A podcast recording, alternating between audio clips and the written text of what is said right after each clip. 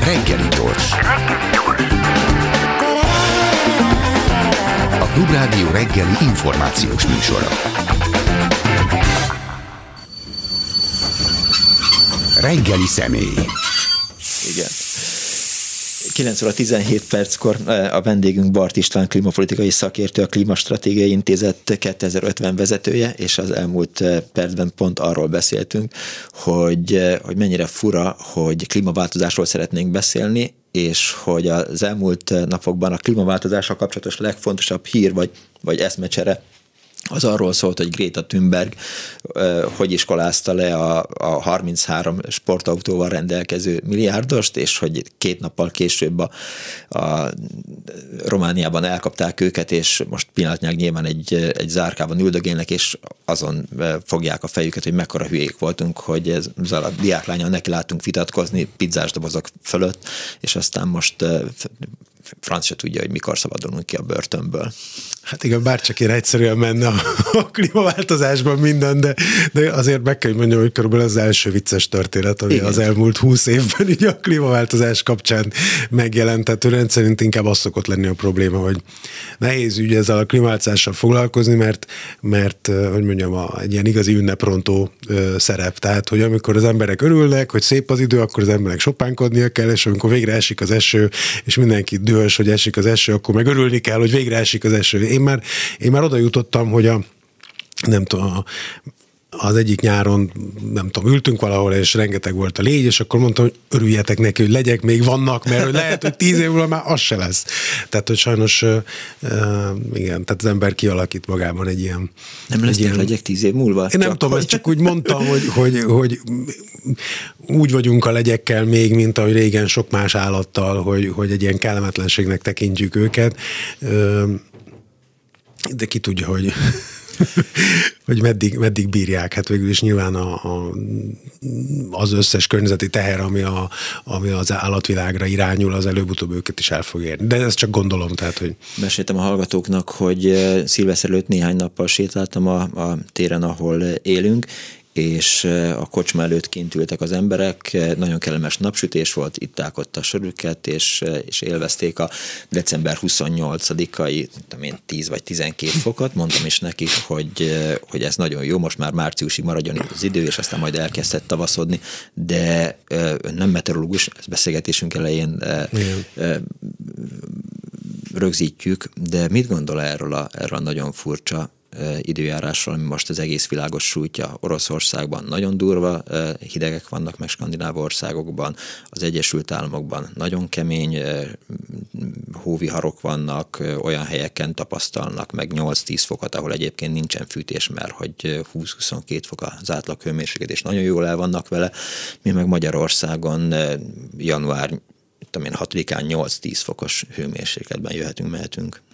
Hát ugye ez a, a, ugye az, hogy most ez történik, ez egy némileg ö, ö, várható dolog volt olyan értelemben, hogy most van egy hosszú laninja, ami szokatlan módon már a harmadik télen is érvényesül. Ugye ez egy ez egy olyan időjárási anomália, ami alapvetően a, a, a déli csendes óceánon alakul ki, és utána nagyon érdekes módon aztán az egész világon a teljes légkörzést és vízháztartást befolyásol, és elég jól előrejelezhető. Mm-hmm. Tehát, hogy amikor mondjuk, mit tudom én, a, a, a, az Indus völgye Pakisztánban nagyon nedves, akkor tudjuk, hogy egyébként közben meg az Egyesült Államokban a, a, a középnyugat meg nagyon száraz, és azt hiszem, hogy mivel, hogy mondtuk, hogy nem is vagyok meteorológus, én nem szeretnék mélyebben belemenni abba, hogy ez hogy van, de ezek jól megfigyelt és, és előre, előre látható jelenségek. Az, hogy extrém hidegek vannak, az is bizonyos értelemben ugye ennek köszönhető. Természetesen a, a klímaváltozás, ugye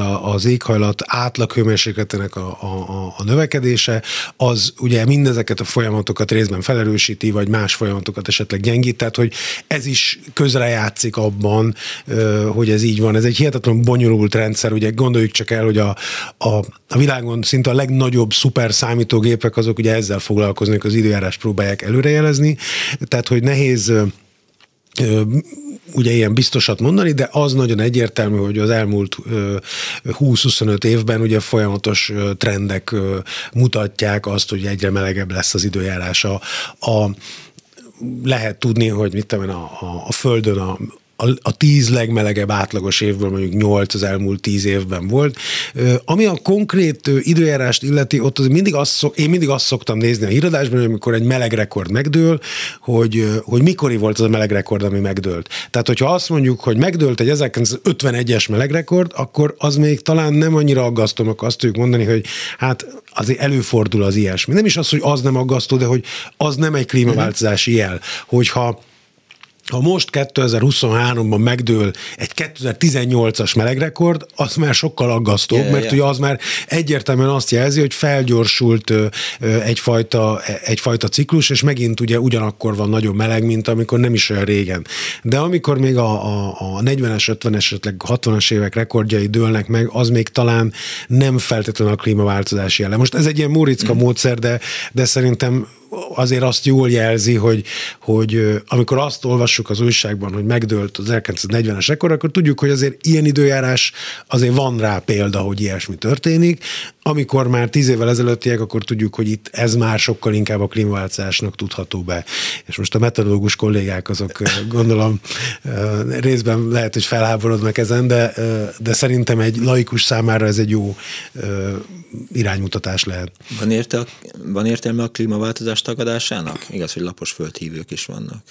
Hát szerintem nincsen túl sok, tehát hogy mondjam, azok az emberek, akik ugye tagadják a klímaváltozást, azok implicit azt mondják, hogy ők jobban tudják azt, hogy mi zajlik a Földön, mint az a tízezer meteorológus, ugye, aki, aki, ez, aki a, a, az éghajlatváltozási kormányközi kutató konferencia, az IPCC uh-huh. eredményeit vizsgálják. Tehát ugye ne felejtsük el, hogy a, ez a klímaváltozás egy nagyon különleges tudományos terület, mert itt van egy nemzetközi testület, amely kidolgozza a, a tudományos konszenzust, és abban tényleg a, a világ meteorológusainak a nagy része, vagy legalábbis ugye a domináns szervezetek részt vesznek. Nagyon sok tudományterületen ilyen, ilyen fajta konszenzusgyártás nem létezik.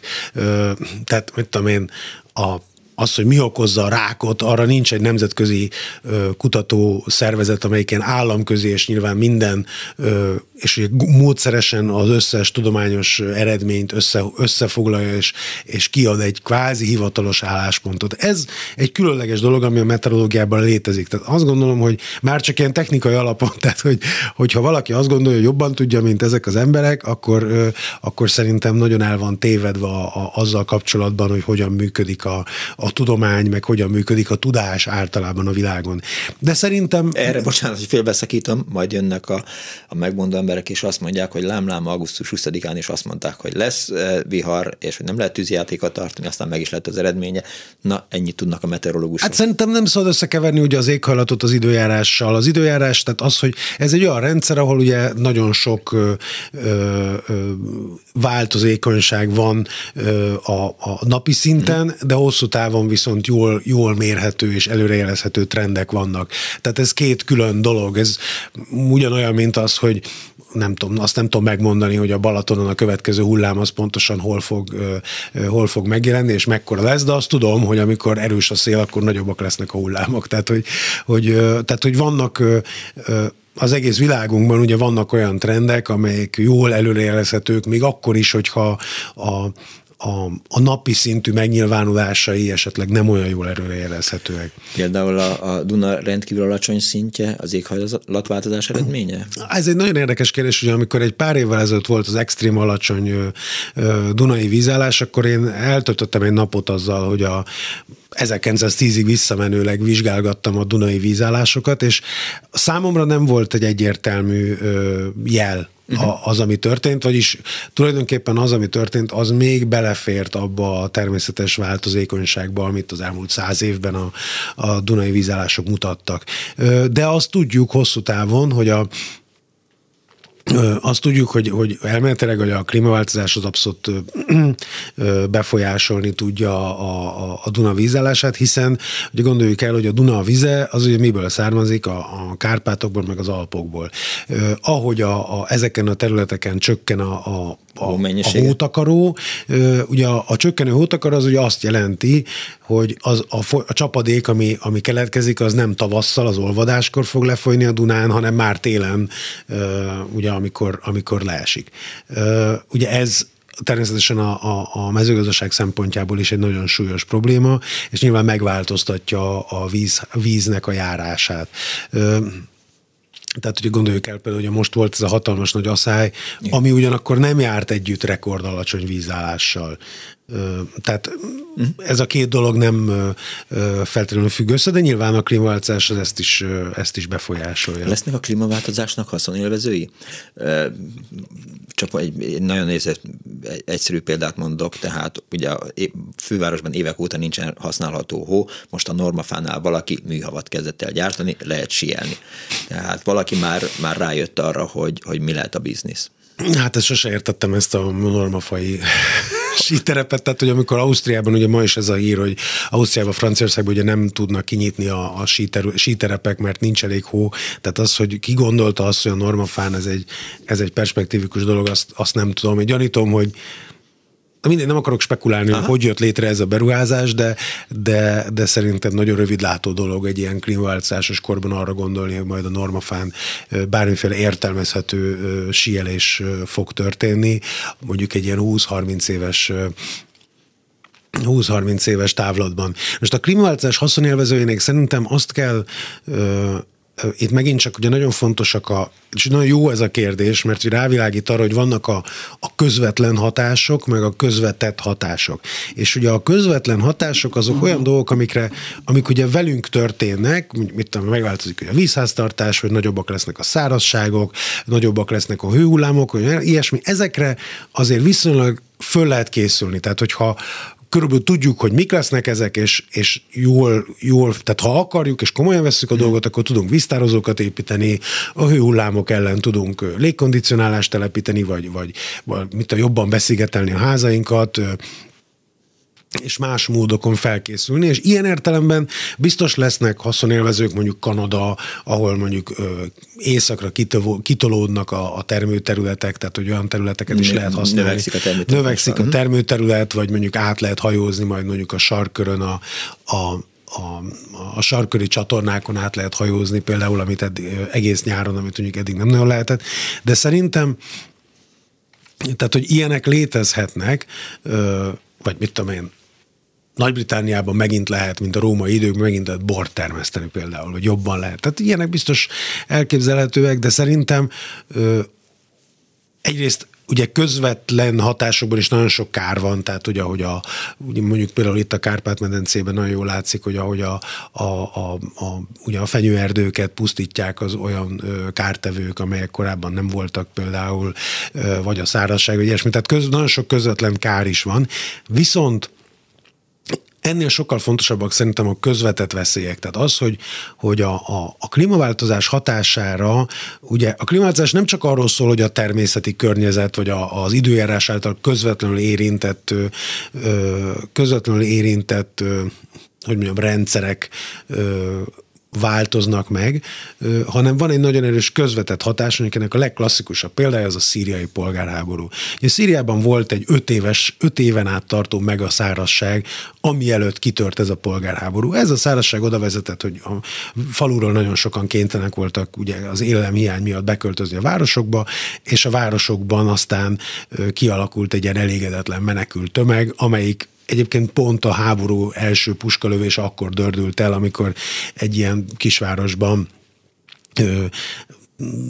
kialakult valami vita, és akkor tulajdonképpen az az általános elégedetlenség, a menekülők, a beköltözők és a hatóságok között fölrobbant, és ilyen szikraként begyújtotta ezt a puskaporos hordot. Tehát, hogy ugye Szíria nagyon jó példa arra, hogy hogyan lesz a, a, a természeti anomáliából egy élelmezési válság, és abból az élelmezési válságból egy háború, és abból a háborúból pedig egy olyan menekült hullám, amelyik ugye sok áttételen keresztül aztán sok ezer kilométerre levő ország országok politikáját is befolyásolt. Nagyon jól láttuk, hogy azért ugye Magyarországon ez a szíriai menekült hullám, ami ugye részben szíriai, részben ez afgán, ez hogyan alakította át teljesen az emberek gondolkodását, a politikát, meg ilyesmi, és hogy Tehát azt akarom mondani, hogy a klímaváltozásban ugye vannak a közvetlen, a közvetlen hatások, amikre, amiket tudunk, és amikre, ha komolyan veszük, fel tudunk készülni, és vannak azok a közvetett hatások, amikre borzasztó nehéz felkészülni, és valószínűleg kárt okoznak. Én mondok egy,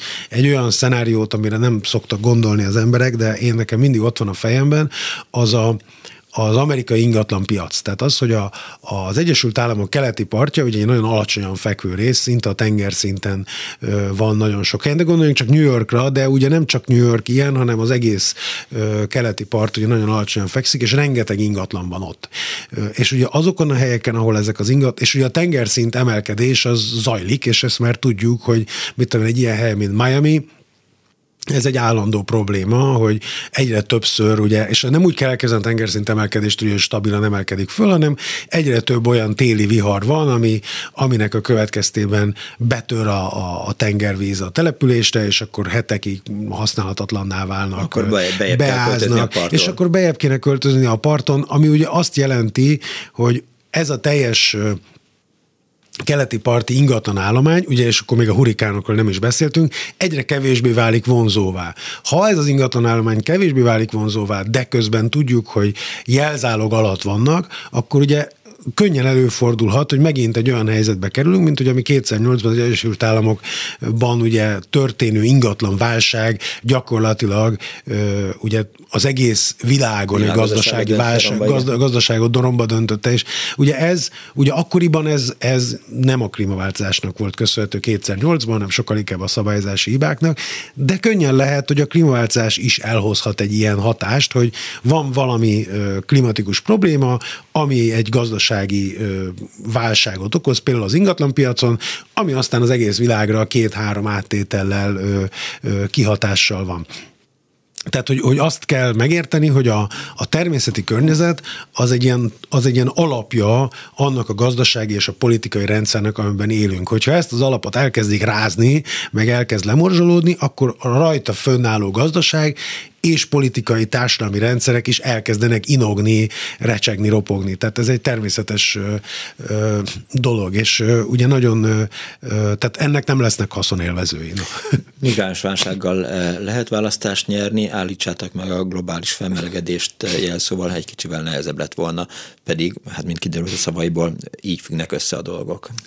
Egyébként azért nagyon sok választási siker keletkezett abból, ugye például, tehát hogy, hogy mondjam, azért van egy olyan választóközönség, aki igenis reagál a, a, a klímaváltozással kapcsolatos politikai üzenetekre. Igaz, hogy ez mondjuk az Egyesült Államokban jellemző, az Egyesült Államokban ez egy nagyon erős választó rétegeben, mm. ugye ezek jellemzően demokratákra szavaznak, és de és fiatalok, igen, de, de azért ez egy, ez egy olyan rétegeket nem lehet ignorálni, tehát kell nekik adni valamit, és Nyugat-Európában nagyon jól látszott az, hogy a, a Greta Thunberg mozgalma nyomán nagyon megerősödtek a zöldek Nyugat-Európában, és ez egy kizárólag Nyugat-Európa jelenség, tehát hogy az ember áthalad a, az, az egykori vasfüggönyön, akkor eltűnnek ezek a zöld választók, de Nyugat-Európában, Franciaországban, Németországban, Skandináviában, Hollandiában nagyon erős ez a zöld gondolat, és ugye az Európa Parlamentben is ugye eléggé megnőtt, azt hiszem 70 képviselő fölmentek 80-ra, tehát hogy és ez a fajta ö, ö, zöld gondolat egyébként, ugye ha nagyon hasonló egyébként a, a zöld gondolatnak a, a, a a politikában a működése a, a szélső baloldali vagy a szélső jobboldali gondolatokhoz, hogy megjelenik egy párt, amelyik hangsúlyozottan zöld, de tulajdonképpen ugye úgy megtermékenyíti a többi pártot is, a többiek is elkezdenek bezöldülni, tehát hogy a, a liberálisok, vagy a, vagy a Nyugat-Európában a konzervatívok, ugye látják, hogy huha, ugye itt van egy zöld kihívás, akkor nekünk is zöldnek kell lenni, tehát hogy a, hiszen nem hagyhatjuk azt, hogy a zöld választókat elvigyék a, a, a zöldek.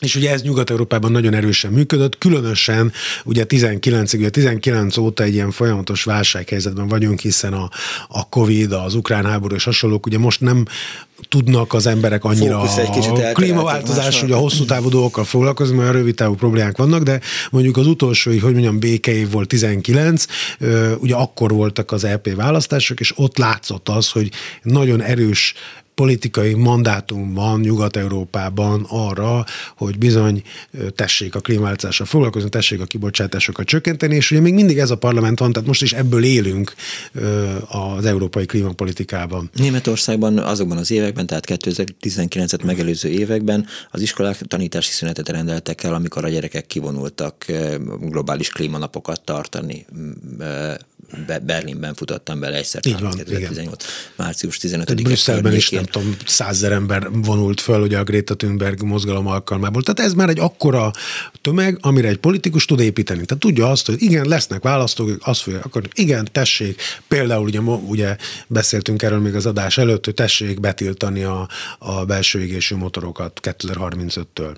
Arra még visszatérünk, de az a kérdés, hogy, hogy a, azokban, azokban a fiatalokban, gyerekekben, és az érdekes volt, mert múlt héten Orsós László Jakab, a New Yorki Brooklyn közkönyvtár művészeti igazgatója volt a vendégem, és ő programokat szervez, és azt mondja, hogy a New Yorki fiatalokat, és ott azért bólogattam, amikor ön az imént arról beszélt, vagy előbb arról beszéltél, hogy ez az Egyesült Államokban egy, egy hangsúlyos kérdés. Azt mondta, hogy a klímaváltozással, klímavédelemmel kapcsolatos kérdések ezekre mindig eh, komoly érdeklődés van, tehát az, az nagyon, ez egy létező topik eh, New Yorkban és a fiatalok körében. Kérdés az, hogy, hogy, hogy mire a politika válasza?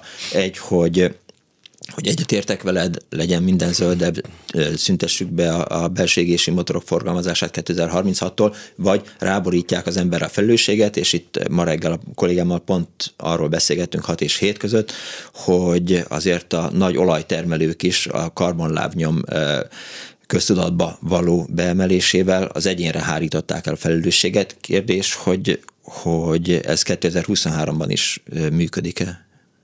Hát ugye ez két külön, külön történet, hogy a fiataloknak a, a, a, a az érdeklődése a klímavédelem vagy a klímaválság iránt, és a, az ő hozzáállásuk az egy az egy, ugye egy ilyen kétélű dolog, mert egyrészt nagyon erős, tehát olyan értelemben, hogy ők már ebben nőttek föl, és számukra ez természetes módon egy, egy, egy aktuális probléma. Másrészt pedig a fiatalok azért sokkal több klassz dolgot tudnak csinálni, mint tehát a, fiatalok többsége ugye nem politikailag aktív. Sokkal kevésbé politikailag aktívak, mint mondjuk a nyugdíjasok. Igen. Mert más dolgokkal foglalkoznak, egy csomó klassz dolog van az életben, aminek föl lehet fedezni. Tehát az én, nekem két gimnazista lányomban rajtuk keresztül látom, hogy ez mennyire megy. Mondjuk nekik most hál' Istennek van érdekes témák, tehát ott az oktatás. Igen, ugye? igen tehát hogy, hogy a, aki politikailag aktív, az úgy ebbe is úgy, úgy, úgy, úgy bevonódik, de, de, de azért nem ez a, tehát ennek a gimnazista korosztálynak nem ez a fő. Van nyilván egy olyan része, amelyik már most is szenvedélyesen rajongó, mint ahogy mások meg élsportolók, vagy, vagy folyamatosan zenélnek, de azért alapvetően nem, ez nem egy ilyen általános trend. És a másik zene, hogy nagyon fontos megérteni a, a, a fiatalok politikai értékválasztásával kapcsolatban, hogy ugye van egy ilyen, ugye a zöld gondolatot két dolog határozza meg. Egyrészt nyilván a, a gazdasági válságoknak a ciklusa, tehát hogyha amikor jól megy a szekér, akkor sokkal többet tudnak az emberek a zöld dolgokkal foglalkozni, mint amikor válság van. Amikor ugye nyilván is az a probléma, meg ugye nyilván a gazdagabbak többet foglalkoznak hogy akinek az a gondja, hogy hogy fogja kifizetni a jövő hónapban a villanyszámlát, az nem igazán ér azzal foglalkozni, hogy mi lesz a világgal száz év múlva. Tehát ezek természetes dolgok. És a másik az, hogy a fiatalok ugye szükségképpen mindig radikálisabbak, és sokkal kevésbé vannak hozzákötve a státuszkóhoz. Tehát, hogy míg egy, egy, egy az élete derekán levő 30-as, 40-es ember az inkább azzal foglalkozik, hogy van egy munkahelyem, oda be kell jutni autóval, ki kell fizetnem a, a, a jelzáloghitelemet, a gyerekeket be kell juttatni az iskolába, van egy életmód, amit nagyjából tudok működtetni a komfortnak egy bizonyos szintjén, nekem ne jöjjenek azzal, hogy most akkor alakítsam át a fűtésemet, ne járjak autóval, tehát hogy változtassa meg az életmódot, amit ugye nagy nehezen már kialakított és már tud működtetni. Tehát, hogy a, pont ez a derékhad ugye sokkal nehezebben rávehető ö, arra, hogy megváltoztassa a már működő stratégiáit. A, az idősebbeknél megint csak felismerhető ilyen tendencia, hogy akkor már inkább hajlandók a, a, a természet, a fenntartatóság felé fordulni. Ö, sok esetben különösen, hogyha pénzük is van erre a dologra. Tehát, hogy van az emberek életében is egy ilyen ciklus arra, hogy, hogy mikor tudnak ezekkel a, ezekkel a kérdésekkel igazán kapcsolatba lépni. most, és a másik téma pedig ugye a, a nagyvállalatoknak a, a szerepe a, a, a klímaváltozás elleni harcban. Én itt nagyon élesen külön választanám a azt, hogy mi zajlik Amerikában, ami ugye bizonyos értelemben az a fajta kulturális centrum, ahonnan mi is nagyon sok információt és gondolkodásmódot átveszünk, és hogy mi történik mondjuk, mondjuk Magyarországon. Ugye, ugye az Egyesült Államok egy alapvetően egy, egy nagyvállalatok által irányított politikai világ. Tehát olyan értelemben, hogy ahhoz, hogy képviselő legyél, ahhoz sok pénzt kell kapni a nagyvállalatok, tehát nem akarok itt ilyen nagy marxista megfejtésekbe, vagy szocialista megfejtésekbe belevenni, de ez egy helyzet, hogy hogy a vállalatoknak nagyon erős szerepe van. Sokkal erősebb, mint mondjuk Magyarországon, ahol ugye a politika primátusa van, és a, a vállalatok ugye bizonyos értelemben ugye kénytelenek igazodni a, a politikához. Most az Egyesült Államokban a vállalatok nagyon sok energiát fektettek abba, ugye egyrészt először, hogy tagadják a klímaváltozást, utána, hogy azt magyarázzák. Én nem a nagyvállalatok általában, hanem mondjuk az Exxon és egy csomó olajvállalat, hogy egyrészt tagadják a klímaváltozást, aztán utána azt mondják, hogy igen, van klímaváltozás, de nem az ember okozza, vagy azt mondják, hogy hát igazából nem is nagyon lehet tudni, nem is nagyon lehet ezzel mit csinálni. Tehát, hogy ők nagyon sokat foglalkoztak azzal, hogy a közvéleményt úgy alakítsák, hogy a, hogy a végeredmény az legyen, hogy ne szülessenek olyan jogszabályok, ami az ő üzleti modelljüket korlátozzák. És ez tényleg egyébként egy, egy egy világtörténeti léptékű katasztrófa. Tehát sokan azt mondják, hogy ha, ha Lee Raymond, az Exxon vezérigazgatója, nem tudom, a 80-as évek közepén, amikor már ők tudták, hogy van klímaváltozás, komolyan veszi ezt a dolgot, és nem próbálja megfúrni az állami cselekvést, akkor nem tudom hány százmillió ember élete életét lehetett volna megmenteni, vagy, vagy lehetett volna megkönnyíteni. Tehát, hogy egy hihetetlenül nagy mm. súlya volt annak, hogy Amerikában ugye nem tudott az Egyesült Államok 20 éven át dűlőre jutni, és ugye még most is nagyon nyögvenyelősen megy. Tehát, hogy ott van egy ilyen helyzet. Ugye Magyarország egy érdekes ehhez képest, hogy Magyarország egy érdekes helyzet, hogy Magyarországon nem nagyon van ö, klímatagadás, nagyon kevés. Ugye egyrészt ezben benne van az is, hogy a politika Magyarországon a szélső jobbtól a szélső balig teljes konszenzusban van arról, hogy a klímaváltozás az egy probléma, amivel kapcsolatban csinálni kell valamit. Ugye abban, hogy mit is kell konkrétan csinálni, abban nagy viták vannak, de az, hogy kell csinálni valamit, az ott, ott tényleg, tehát hogy nagyon nem találsz olyan politikai, bármilyen értelmezhető politikai szereplőt, aki szerint ez ne lenne így. És ez ugye nagyon segít segíti az embereket abban, hogy, hogy, hogy hogy ezt elfogadják ezt a dolgot. És ebben szerencsések vagyunk, mert mondjuk, mit tudom én, se Csehországban, se Lengyelországban nem ez a helyzet. Tehát, hogy ez egy jó dolog Magyarországon, hogy a klíma változás az egy olyan terület, ahol nincsenek politikai árkok. Ezt ugye nehéz elgondolni Magyarországon, hogy vannak ilyenek, de vannak. És nekem az a személyes véleményem, hogy noha erről nem olvastam kutatást, hogy a magyar ember nek, hogyha azt mondják, hogy vége lesz a világnak, és minden egyre rosszabb lesz, az, az sokkal jobban, hogy mondjam, az sokkal jobban elfogadja, mint akár egy amerikai. Tehát ugye mi nem egy ilyen optimista világnézetben élünk, ha azt mondják, hogy rossz lesz a világ, az, az, az úgy egybevág azzal, amire szám. Ugye eleve erre számítottunk, ugye? Tehát, hogy, hogy a, tudjuk. Tehát, hogy egy, egy magyarnak nem okoz egy lelkitörést meg ö, elfogadni azt, hogy a világ a végromlás felé halad, hiszen nem tudom, hogy mondjam, Trianon óta egyre rosszabb minden kvázi. Igen. Tehát, hogy ez a világlátás, most nem akarok belemenni abba, hogy ez helyese vagy helytelen, de ebbe a világlátásba, hogy egy klímaváltozás sokkal jobban beépíthető. De ezzel együtt ugye megörököltük Amerikából ezt a gondolatot, ami szerintem egy kicsit túlhajtott, és ezért valamennyire káros gondolat az, hogy a klímaváltozás elleni harc az kvázi az egyén felelőssége. Ezt egyébként az amerikai ö, nagyvállalatok az 50-es évek óta próbálják különféle, egyébként nagyon jól leírt és ismert propaganda módszerekkel elérni azt, hogy azt gondolod, hogy a szemetelésért, a környezetszennyezésért és a klímaváltozásért te vagy a felelős, és nem az a rendszer. Ugye gondoljuk csak el például, hogy engem mindig az bosszant, hogy mondjuk a hulladék, szelektív hulladékgyűjtés, hogy mindig azt mondják, hogy szelektív hulladékgyűjtés, és hogy csináljad, és akkor az ember mindig, minden nap, amikor kimegyek és kiviszem a szelektív hulladékot, akkor azon kell gondolkoznom, hogy miért van 52 féle műanyag. Ugye, miért vannak olyan műanyagok, amiket nem lehet visszaforgatni? Tehát, hogy miért az én felelősségem az, hogy eldöntsem, hogy, hogy miért van kevert csomagolás, papír mm-hmm. és műanyag? Miért nem, miért, nem, miért nem csinálnak a cégek olyan csomagolást, amit aztán mind visszaforgatható, és nem nekem kell eldöntenem, hogy na mindegy, tehát hogy, hogy azt akarom ö, ö, kihozni ebből az egészből, hogy, hogy ö, nagyon amikor a klímaváltozásról, a környezetvédelemről beszélünk, akkor nagyon dominánsá vált ez a gondolkodás, hogy az egyénnek a szerepvállalása. Tehát, hogy, hogy ugye, ugye egy nagyon jellemző, nagyon sok ilyen klímás beszélgetésen és panelen vettem részt, meg ugye a mások, biztos az hallgatók is találkoztak már ilyenekkel, és nagyon jellemző az, hogy elhoznak valakit, és akkor jön egy szakértő, aki elmondja, hogy mondjuk a fenntarthatóság milyen fontos, és akkor hozzák X-et, aki egyébként ő maga is nagyon fenntarthatóan él, és akkor elmondja, hogy hogy szelektíven gyűjteni. Nem utazik repülővel, vagy ilyesmi. És erről nekem mindig az jut eszembe, hogy képzeljük el, hogy milyen lenne, hogyha mondjuk az egészségügyről ilyen módon beszélnénk. Ugye eljönne az egészségügyi szakértő, aki elmondaná, hogy nem tudom, emberek vigyázzanak a, a, a, a vagy hogy, hogy mi a helyzet mondjuk a kórházak finanszírozásával, és akkor utána jönne egy ember, jönne egy ember, aki azt, hogy itt van Béla, aki kivette a saját vakbelét.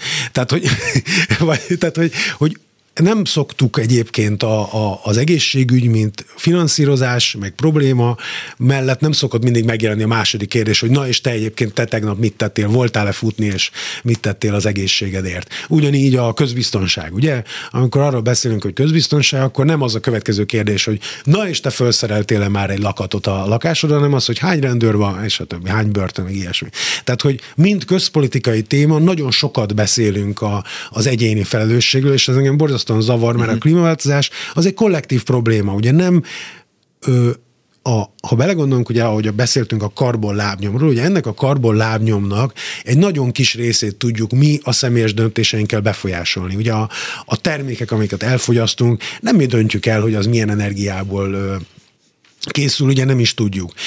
A, a fűtésünk az rendszerint egy adottság, ugye veszünk, olyan lakást veszünk, amit lehet kapni a piacon, annak van egy fűtése, az egy adottság. Kicsit tudjuk befolyásolni, de alapvetően nem, meg, főleg ha már ugye megvan a lakásunk, akkor, akkor ugye az van. Nyilván, aki családi házban él, az szigetelhet, meg, meg tehet föl napelemet, tehát sok minden tehet, hogyha van pénze, de de azért alapvetően ha a társadalom nem hoz létre egy olyan rendszert, amelyik, amelyik lehetővé teszi számodra, hogy fenntartatóan éljél, akkor nem tudsz fenntartatóan élni. Nekem erre a kedvenc példám az, hogy nagyon sok ember ugye mindig azt mondja, hogy ő milyen fenntartatóan él, mert hogy szelektíven gyűjti a hulladékot. És akkor mindig azon gondolkozom, hogy igen, azért gyűjti szelektíven, mert az állam lehetővé tette számodra, odarakta azokat a kukákat. Ha nem lenne ott a kuka, és nem lenne mögött egy feldolgozó rendszer, akkor ez nem egy egyéni választás lehetne. Így viszont most meg már nem egy erény, hanem egy kötelesség, mert ugye ezt várja el tőled a, hogy mondjam, ez egy, tehát hogy mondjam, része vagy egy rendszernek. És ebben a rendszerben ugye az az elvárás, hogy tessék szelektíven gyűjteni. Tehát én azt gondolom, hogy, hogy nagyon fontos azt megértenünk, hogy, hogy a, a klímaváltozás elleni harc az egy kollektív cselekvési feladat, ugyanúgy, mint a honvédelem, az egészségügy, az oktatás, ugye a, a, a stb. És a leghatékonyabban úgy tudjuk befolyásolni, hogyha a politikai választásainkban ezt érvényre juttatjuk. És most nem azt akarom ezzel mondani, hogy szavazzál erre a pártra vagy arra a pártra, mert ahogy előbb utaltam is rá, Nyugat-Európában is ugye azt látjuk, hogy nem csak a zöldek zöldek, hanem más pártok is jobb oldalon, bal oldalon is tartalmaznak már zöld üzeneteket, de hogy, hogy ezt ezt kell, tehát hogy ez a legerősebb fegyverünk, ami van, mint állampolgárként, hogy, hogy valamilyen módon a politikai értékválasztásainkban ezt a kérdést visszük előre, és nem hagyjuk azt, hogy a politikusok más témákat emeljenek a, a, a gondolkodás homlokterében. Éppen egy friss kutatás eredményéről beszélgettem ma reggel Mikesz Dániellel, amiből az derül ki, sok meglepetés nincsen benne, hogy az emberek nem szakpolitika alapján döntenek, választanak pártot, vagy x a szavazófülkében a választásokon, hanem, hanem a rezsim ellen szavaznak, vagy a rezsim mellett szavaznak. Szó sincs arról, hogy hogy zöld, környezetvédő, stb. autók betiltásáról dönte az a párt, hanem megbuktatjuk, vagy nem buktatjuk meg a kormányt. Hát ez így van, de szerintem, eb, és de nagyon érdekes, hogyha megnézzük azt, ugye a, a ugye a Fidesz a, a, hogyan ö, ö, tette magáéva a klímaváltozás narratíváját. Tehát jól látszott az, hogy 19-ben ugye voltak viszonylag nagy diáktüntetések, amiket a Greta Thunberg ö, mozgalma indított el, utána nem sokkal később Karácsony Gergely megnyerte a, a fővárosi főpolgármesteri választásokat egy hangsúlyozottan zöld platformon, és rákövetkező Januárban Orbán Viktor az évértékelő beszédében már hangsúlyozottan kiemelte a klímaváltozást, noha ezt korábban sose tette. És utána mindenféle jogszabályokat fogadtak el, meg intézkedéseket, amiknek a tartalmán lehet vitatkozni, de, de nem is ez a lényeg, hanem az, hogy, hogy ők is észrevették azt, hogy bizony erre a fajta politikai üzenetre van igény, és hogy ez potenciálisan ugye egy, ez potenciálisan fókuszálhat egyfajta ellenzéki ö, tömörülést, és ezért inkább azt mondták, hogy jó, akkor mi is ö, bevonjuk a, a, a, a az üzeneteink közé a klímaváltozás elleni harcot. És lehetne azt mondani, hogy ez egy cinikus politikai manőverezés, de én inkább azt mondanám, hogy ez egy olyan rendszer, amelyik valamilyen módon azért reagál a választóknak az igényeire. Lehet, hogy nem pont úgy, ahogy elké, ahogy szeretnénk, de, de mégis reagál arra, hogy az emberek szeretnének valamiféle zöldséget a, a politikában. Vagy, és ez utolsó rövid kérdés, vagy hát abban az európai párcsaládban, vagy az európai értékre, vagy az Európai Unió, vagy bár, beszélhetünk bármiről, ott elvárás az, hogy, hogy ebben a szellemben fogalmazzon meg döntéseket, vagy politikát. Hát én nem hinném, hogy, a, hogy itt a nyugat-európai elvárások jelentek volna meg például a, a Fidesznél, ugye végül is a, polgár, a, a, az EPP-ből, ugye a, a, az Európai Polgári Pártból ki is került a Fidesz, tehát hogy ezt nem hiszem, hogy ez így lenne, én sokkal inkább egy belpolitikai Aha. igénynek látom, de azt is látni kell, hogy a, a magyar választó számára jelenleg a klímaváltozás az egy, az egy, az egy gyenge igény, tehát hogy akarja, de olyan nagyon azért nem. Tehát, hogy nyilván sokkal fontosabb neki, és nem akarok itt most, hogy mondjam, a fejér, fejér vagy a szemérhányni senkinek semmit, de hogy nyilván sokkal fontosabb a megélhetés, a, a, a, a, az infláció, a válság, stb. Tehát ezek a problémák fontosabbak, de azért egy ilyen, egy ilyen sokadik értékválasztásként ott vannak ezek a, a, a környezetvédelem és a klímaváltozás elleni fellépés. Tehát, hogy, és egyébként ilyenek voltak a nyugat-európai választók jelentős részben uh-huh. Mhm. 10-15 évvel ezelőtt, hogy, hogy igen, akarták, hogy legyen zöldség, de azt nem akarták azért, hogy ezért neki áldozatokat kelljen hozni. És szerintem Orbán Viktor nagyon jól felmérte, hogy ezt akarja a magyar választónak a, a nagy része most, hogy igen, legyünk klímavédők, de azért emiatt ne emeljük meg a benzinárat vagy a gázárat. Magyar választók akkor fognak szerintem a zöld energiára szavazni, vagy elektromos autókat használni, amikor mindenki kipróbálta, és rájön, hogy sokkal gyorsabban van százon egy elektromos autó, mint bármelyik más, amit a piacon lehet kapni. Hát nyilván ez a, igen, és ez a, a, a ugye ez a szabály, amit az Európai Unió hozott, hogy 2035-től ugye betiltják a belső égésű motorok forgalomba hozatalát, ez nyilvánvalóan egy erőltetett technológiai fejlődést ö, ö, fog okozni, aminek köszönhetően hogy egyre többen megtapasztalják ezt.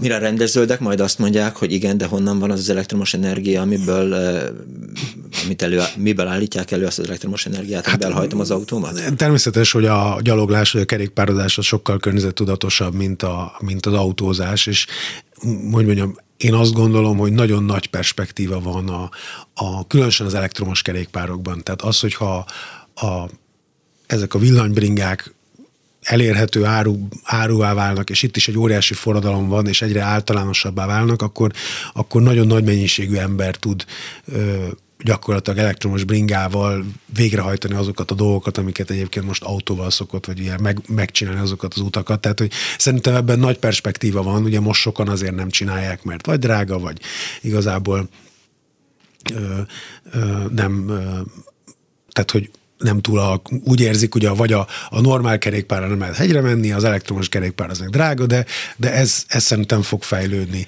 A, a, amik a, ami az elektromos autót illeti, ott ugye az a helyzet, hogy a, a, a, a az, hogy mekkora a környezeti előny, az alapvetően attól függ, hogy miből készül az az áram, ugye, ahogy, ahogy mondtad is. Nyilván Lengyelországban, ahol hazai szénből állítják elő szinte százszerzelékben az áramot, ott ö, sokkal magasabb a széndiokszid tartalma az elektromos áramnak, mint Magyarországon, ugye, ahol nagyon sok gáz meg atomenergia van benne, de, de még Lengyelországban is alacsonyabb a széndiokszid kibocsátás, akkor, hogyha egy elektromos autóval járok, mint hogyha egy belső égésű motor. Egyszerűen a belső égésű motornak olyan alacsony az átalakítási hatásfoka, hogy azt egy elektromos motor mindig, mindig megveri. Kimutatható lesz a hatása a belső égésű autók forgalmazásának tilalmának?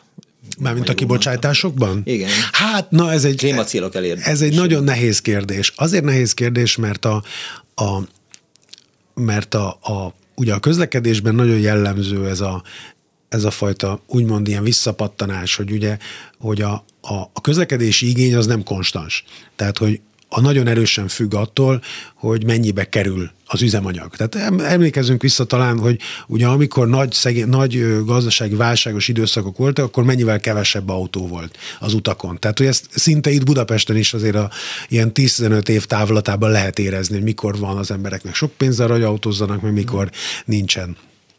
És ö, ö, ugyanígy, ha nagyon elterjed az elektromos autózás, és és ugye egy olcsóbb lesz a fajlagos használatod, mert hiszen egy elektromos autó az drága megvenni, de ugye működtetni meg relatíve olcsó, hogyha olcsóbb lesz, akkor ugye fennáll annak a veszély, hogy akkor majd az emberek nagyobb távokat akarnak megtenni meg ugye könnyebb lesz azt mondani, hogy jó, autózunk, mert tulajdonképpen maga a menés az nem kerül sokba. Tehát, hogy, hogy van, egy ilyen, van egy ilyen visszapattanó hatás. Ugye az elektromos autóknak a szervizelése is olcsó például, ugye kevesebben a mozgó alkatrész, tehát egy tisztán elektromos autó nagyon sok olyan ö, ö, gazdasági előnyt is hoz, ö, amelyek adott esetben oda is vezethetnek, hogy még több autó lesz, ami viszont ugye növelni fogja Ugye amúgy is folyamatosan nő az autók száma, ami viszont növelni fogja az elektromos fogyasztást, és ugye ameddig a, az elektromos áramunk nem száz százalékig megújulóból van, addig